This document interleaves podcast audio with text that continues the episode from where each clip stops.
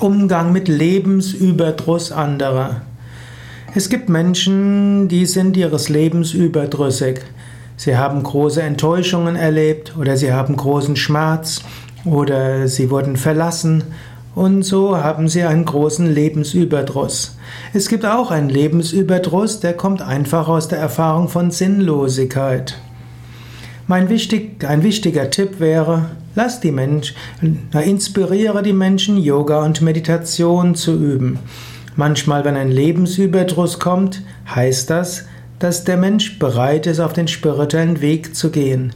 Wenn man erkannt hat, dass die äußere Welt einen nicht glücklich macht, dann kann es helfen, ja, es gibt eine innere Welt, es gibt eine spirituelle Welt, ja, es gibt Gott und Gott ist erfahrbar, es gibt eine göttliche Wirklichkeit.